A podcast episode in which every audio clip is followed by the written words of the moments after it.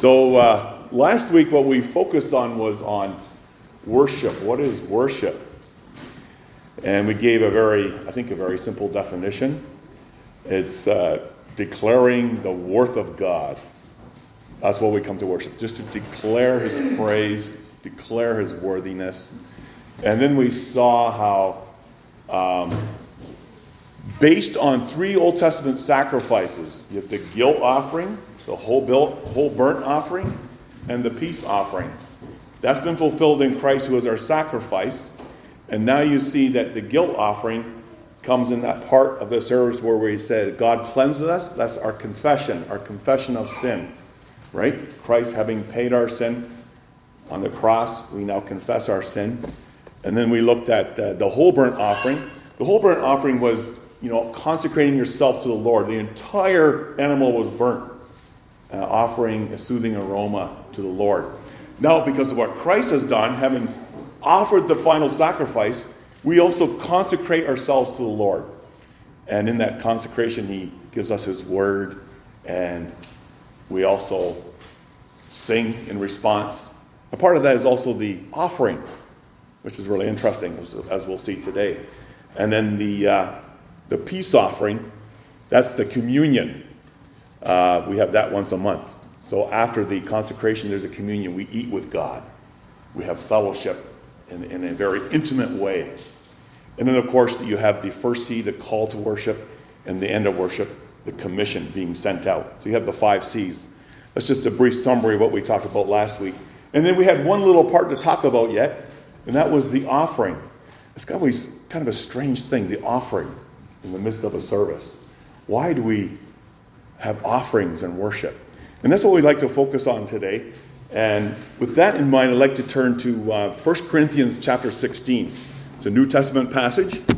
And we read earlier in our call to worship, come with an offering to the Lord. Right? It's sandwiched in between giving praise and ascribing glory to him. And in the midst of that, come with an offering. So it's a very important principle in worship. And 1 Corinthians 16, and we'll look at verses 1, 2, 3, and 4. But our text, our focus will be verse 2 only.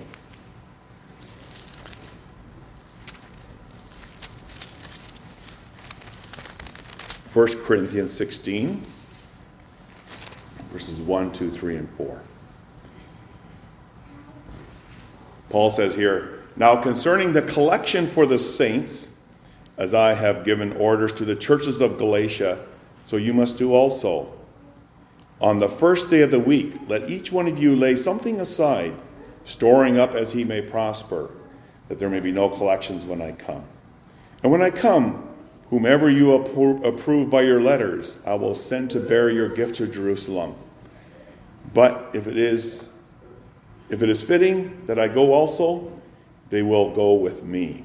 So verse 2, I'll read that once again because that'll be our text, our focus this morning. On the first day of the week, let each one of you lay something aside, storing up as he may prosper, that there may be no collections when I come.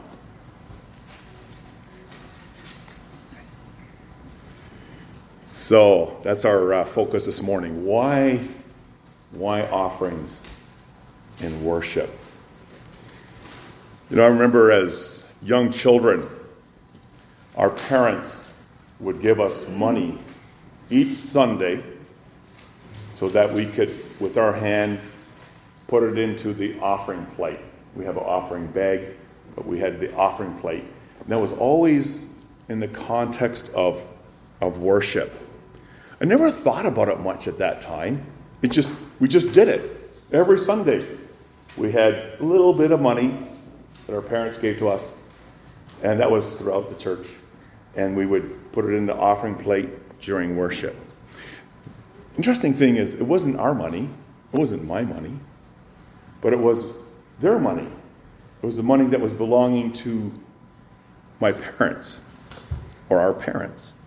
And yet they gave it to us to put into the offering plate. And it was sometimes later I began to understand the reasons why they were doing this.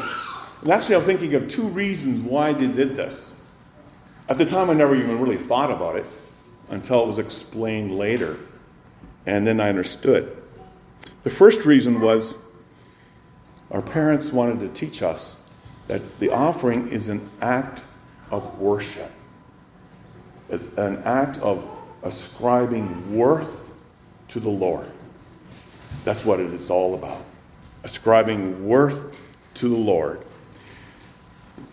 Everything that we have, everything that you could say we own, if we could put it that way, belongs to the Lord. Ourselves, everything we possess. The Lord is the ultimate owner. Or maybe we could say it this way. Everything that we have, we are stewards. Okay, we are stewards of everything that He has given to us. It's all His. It all belongs to Him. But we're simply stewards of all the gifts, including the material gifts that He has given us. And our offerings and worship show that we believe that. And our offerings and worship show that we dedicate ourselves, we consecrate ourselves, and all that we have in thanksgiving to Him. Think of it this way. Sometimes I think in terms of an iceberg. They say that the top part of the iceberg that you see above the water is about 1/10, or at least a little portion, but everything else is underneath. But that little portion of the iceberg represents, you could say, everything that belongs to it, right? In the same way, the offering represents everything that we own, and we ascribe worth and glory and praise to the God who owns all things and who owns us in Jesus Christ. That was one reason, right? There was a way of teaching us. The other one was the example. It was an example to us. When we began to work and make money, then our parents instructed us, now, you're working, you're making some money, now you lay aside a certain portion each week. A certain portion of the money that you make, and you put it in the offering plate. Well, that was new to us. All of a sudden, it began to cost something. It affected us. And then we had big discussions. How much should we put in? All those kinds of questions, right? But the example of the early years encouraged us to continue to honor the Lord and worship in the way that is commanded in the Scriptures. One thing our parents could not give us, and the only thing that God can give us, is a willing and generous heart. That's the only thing our parents can do for us. They could pray. You pray for the faith of our children. They could pray for their hearts, that they would also be willing and generous hearts.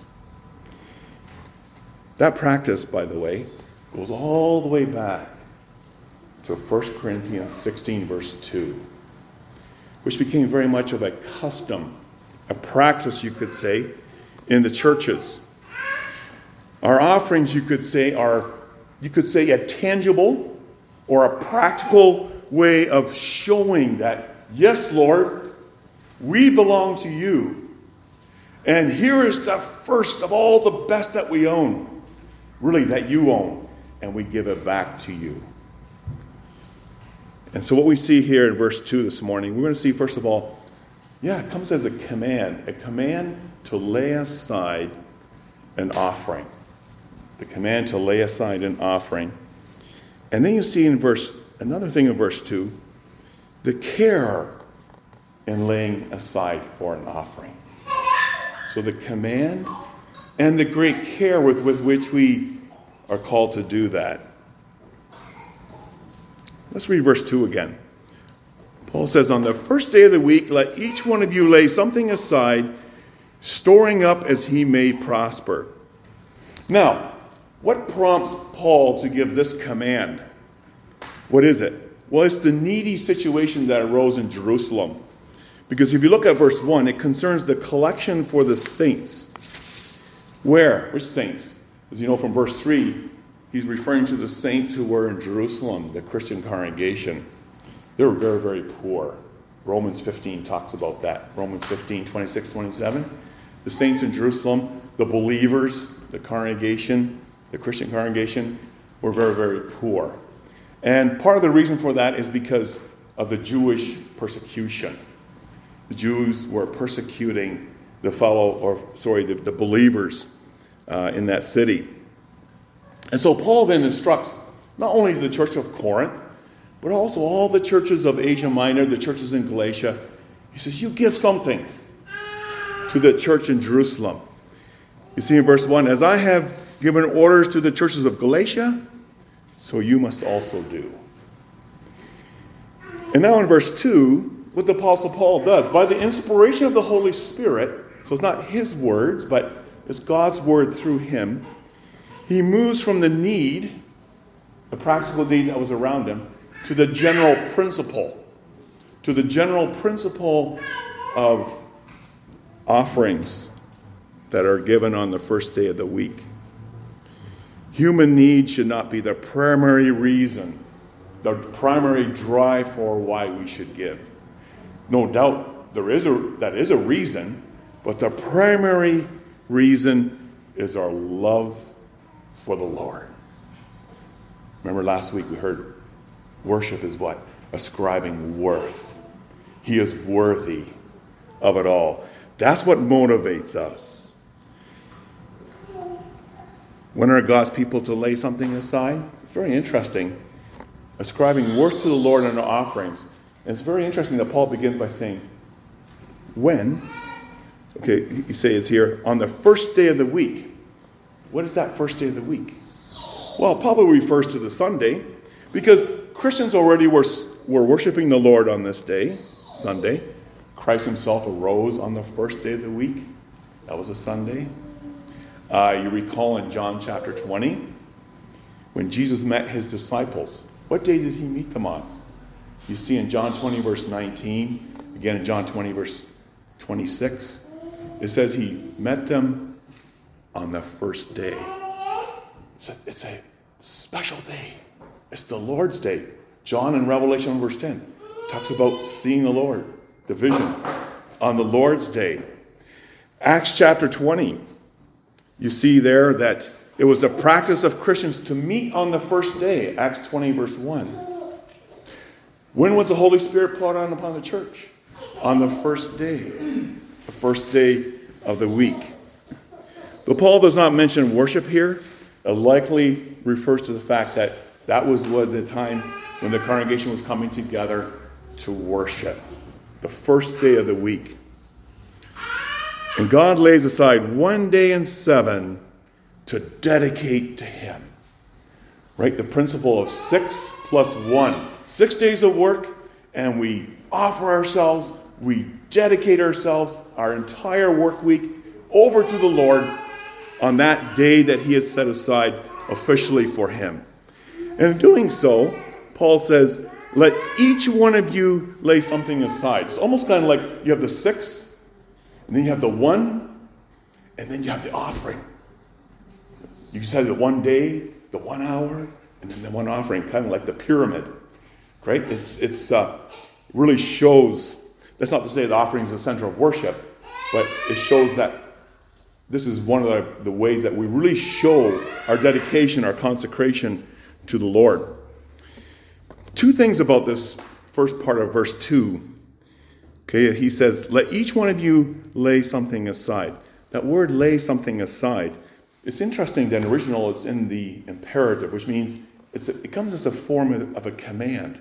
So it's not a suggestion. It's not an option for God's people. It's very strong in the original. Lay something aside. And it's interesting, too, that it's in a sense where, a tense where it's continuous. So the sense of every Sunday again, every first day of the week again, lay something aside. Not the sense of once in a while, but continuously set something aside. The first day of the week. So in this appeal, the Lord, through the Apostle Paul, says, let each one of you lay something aside. Interesting. So special is each member is each believer to the Lord, that he addresses each and every member. And not everyone has the same wealth. Some have very, very little. Some have a lot. But you know what? The Lord loves the praises of his people. He wants to see the dedication, the ascription of praise from the very bottom of their hearts, no matter how little or how much we may have. Because, you know, every believer belongs to the Lord. And because every believer belongs to the Lord, everything that he has belongs to the Lord. You know, we can think or use the word obligation here. We shouldn't only think obligation, but think of privilege. What a privilege that you have this kind of relationship with the King of the universe, that he accepts your offering and he loves the offerings of his people. But you notice here two things about this command. Is it because God needs our offerings? He doesn't need our offerings. It's not because God needs them. If you look at Psalm 50, verse 12, God makes abundantly clear. He says, if I were hungry, I wouldn't tell you, for the world is mine and all its fullness. So it's not that God needs some extra money to go to the grocery store. That's not why we offer. He doesn't need it. We don't need to satisfy him like the people from other religions do with their offerings. You see them feeding the gods.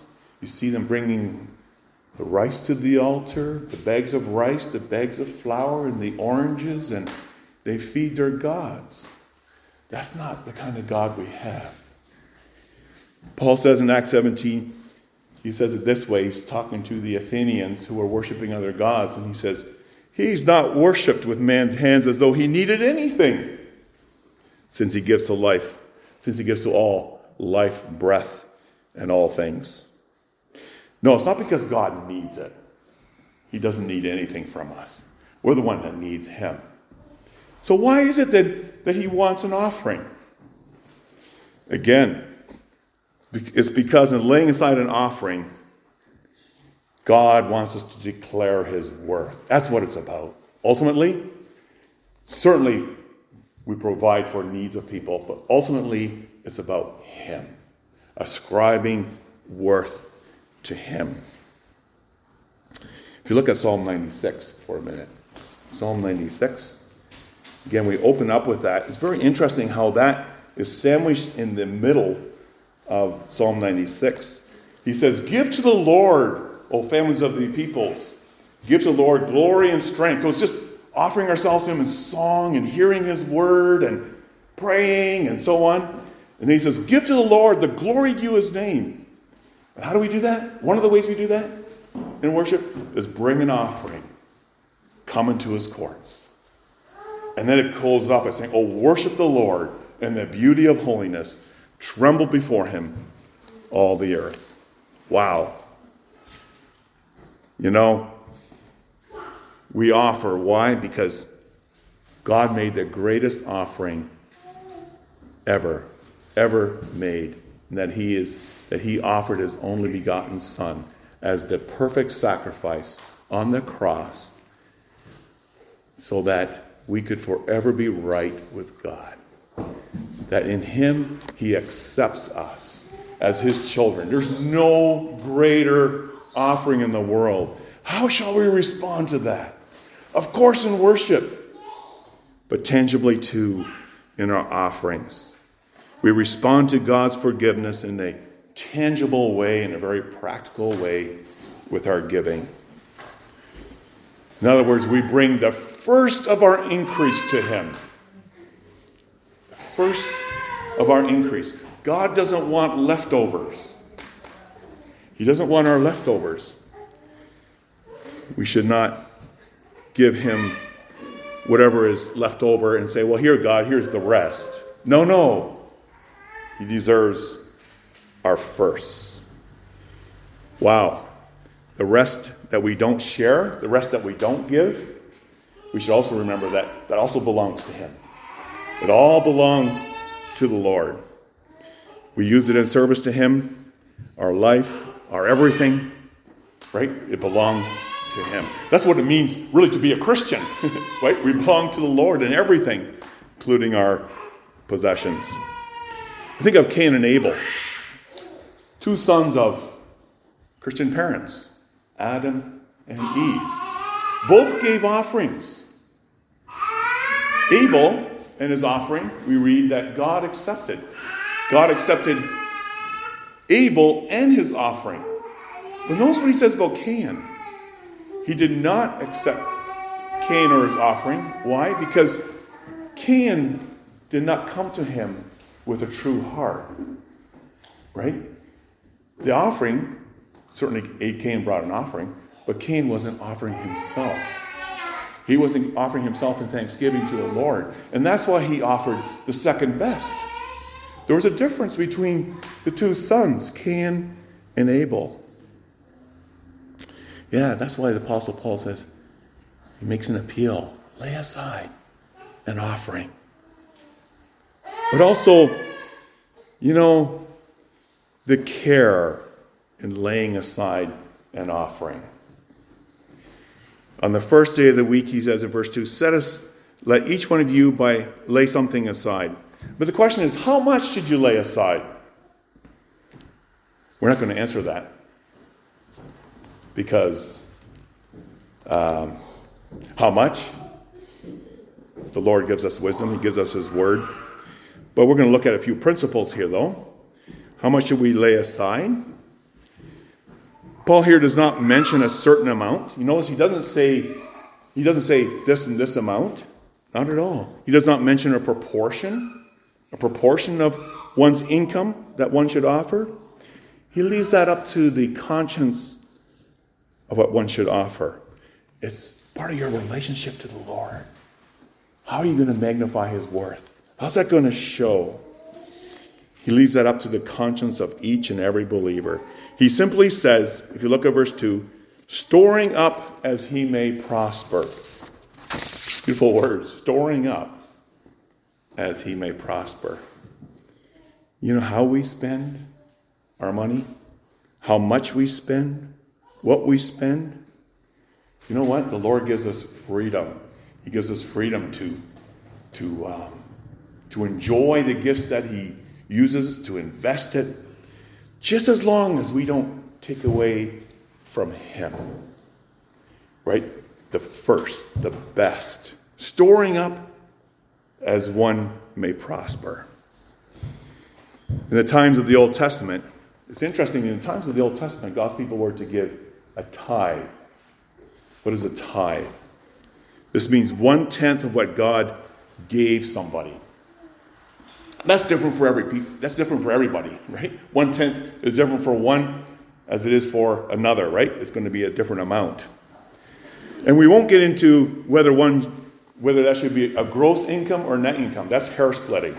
That gets away from the whole point of it, ascribing worth to the Lord.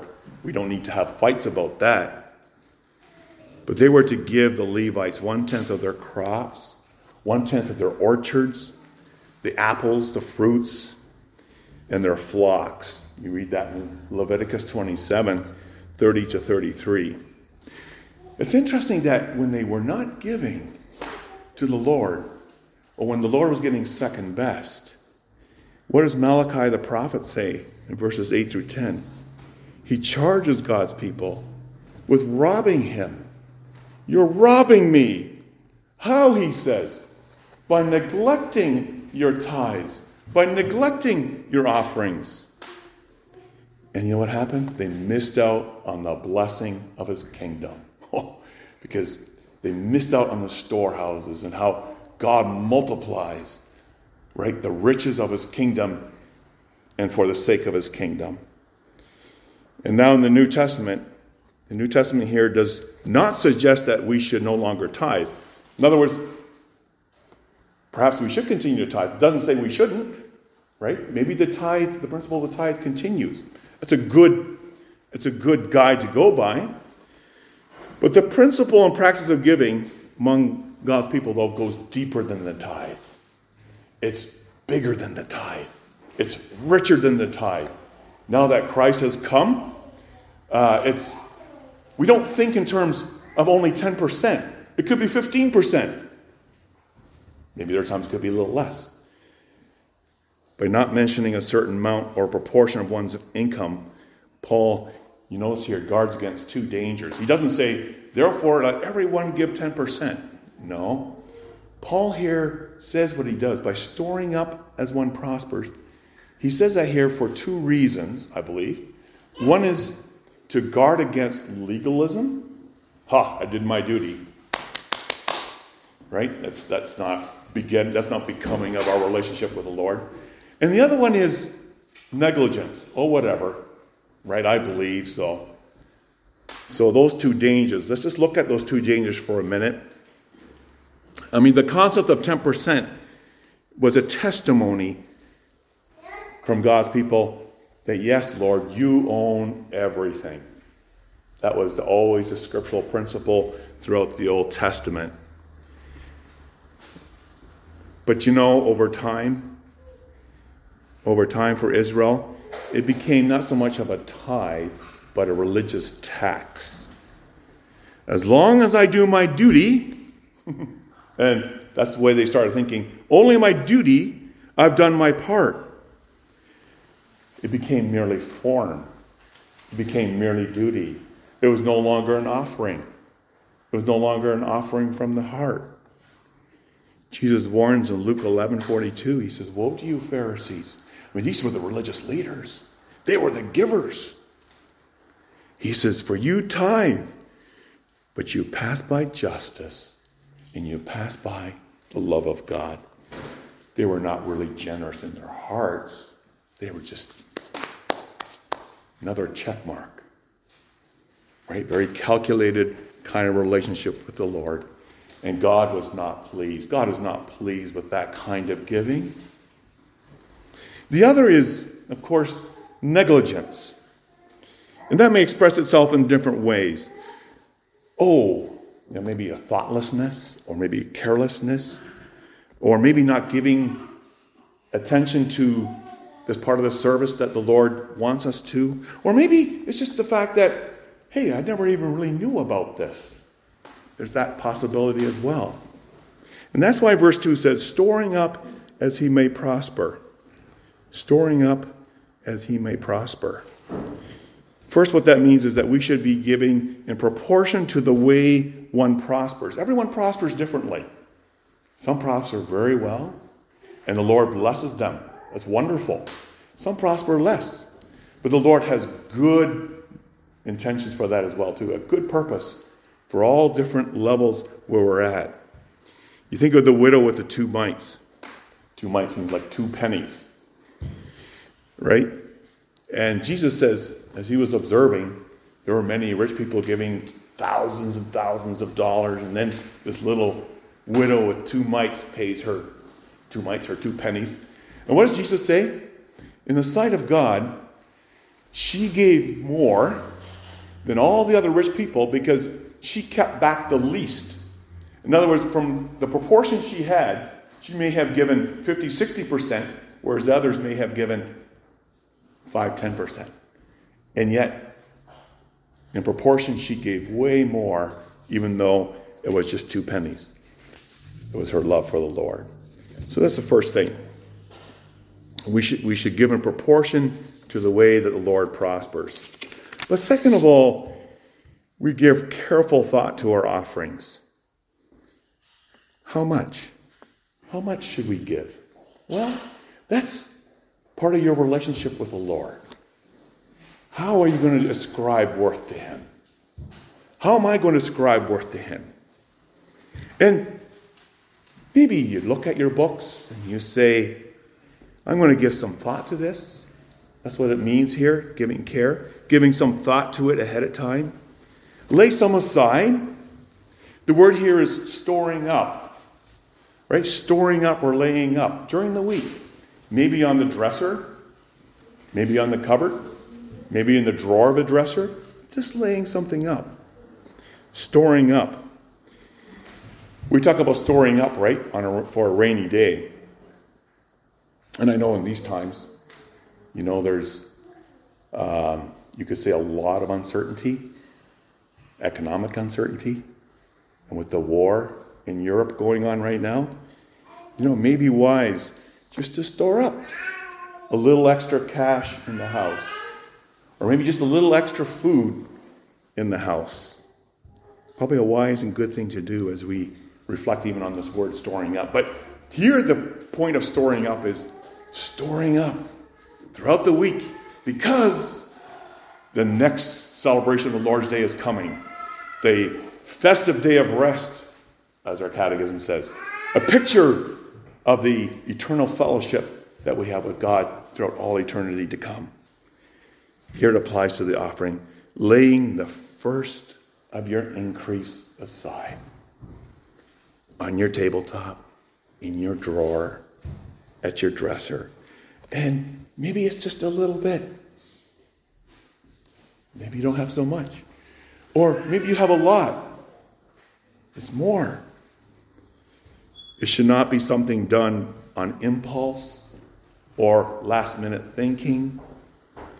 It's planned because we're coming to meet the King.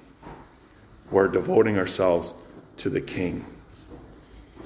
All our offering is an act of worship. You could say it's a tangible sign of our reverence, of our bowing down before the Lord, of our thankfulness for our relationship that the Lord has established with Him. He is the great King. God has been so... How many of us can say that God has not been hospitable towards us? Has He been hospitable towards us? In every way. Has he been in any way stingy towards us? Not in any way. He's been very hospitable and generous. And that money we offer to the Lord is never lost money. Never think of it that way. That's not how Scripture looks at it. It's an eternal investment. It's an investment in God's kingdom. By the way, that same word storing up, if you look at Matthew 6, 19 and 20, it's the exact same word, storing up. And there Jesus uses that word. He makes that same appeal. He says, don't lay up, or the actual word there is, don't store up. Don't store up for yourselves treasures on earth, but store up or lay up for yourselves treasures in heaven, where neither moth nor rust destroys, and where thieves do not break up and steal. For where your treasure is, there your heart will be also. The point is not, you can be rich, and there's no problem with that. Of course not. You could be wealthy, no problem with that. You could be poor, there's no problem with that. But the point is, where's the heart? Where are we laying up our treasures? Right? That's really the point there. The same word is also used in 1 Timothy 6, 18 and 19, the word for storing up. You read that? In 1 Timothy 16, there God talks to the rich. He says, command them to do good, to be rich in good deeds, to be generous and willing to share. In this way they will lay up or store up treasure for themselves as a firm foundation for the coming age, so they may take hold of the life that is truly life. It's just amazing. I was just reading through 1 Chronicles 18. If you look at that for a minute, 1 Chronicles 18. That was very interesting. You know, we share in His kingdom, expect His kingdom to multiply. We're not necessarily talking, certainly we ourselves may personally multiply, but His kingdom, you'll see the manifestation of the riches continue in His kingdom. Look what David did, right? He captured. There was many conquests, and his aim was to glorify the King and His kingdom. And if you look at verse 8 of 1 Chronicles 18. And David took the shields of gold that were on the servants of Hadadezer and brought them to Jerusalem. Also from Tibbath and from Chun, cities of Hadadezer, David brought a large amount of bronze with which Solomon made the bronze sea, the pillars, and the articles of the bronze. We should never underestimate. When we have the kingdom of God first in our thinking, when we're there to ascribe worth to him, what he will take from the world in order to build and to establish his kingdom. Schools, Christian churches, right? The vision of the kingdom. And you see that here in 1 Chronicles chapter 18. Beautiful when you see what God is able to do and believing that he will use it. It's never a loss. That's it. We lose the things that we own, but in terms of the offering, God uses it for the establishment of his kingdom. That's liberty. That's freedom. You know, it's so sad because so many become slaves to material things. Nothing wrong with material things. They're a blessing from the Lord. But the liberty, the freedom that Christ brings is simply unspeakable. The gospel frees us from the slavery to material things. And when the heart is no longer clutched, the Lord by his Spirit opens it up to share and to do good. Why is it that we can do that? Because of the Holy Spirit's work in us. And I begin to see that I have everything in Christ. I have everything in him. And that's why the Bible says in 1 Corinthians or 2 Corinthians 9:7, so let each one of you as he purposes in his heart, not grudgingly or necessity, for God loves a cheerful giver. God loves a cheerful giver. And watch him work with it. Watch him bless his kingdom with it. That's what really matters. He loves a cheerful giver. And ultimately our response is, what shall I render to the Lord? We sang that earlier. What shall I render to the Lord for all his benefits to me? And we respond, Lord, all is yours. Amen.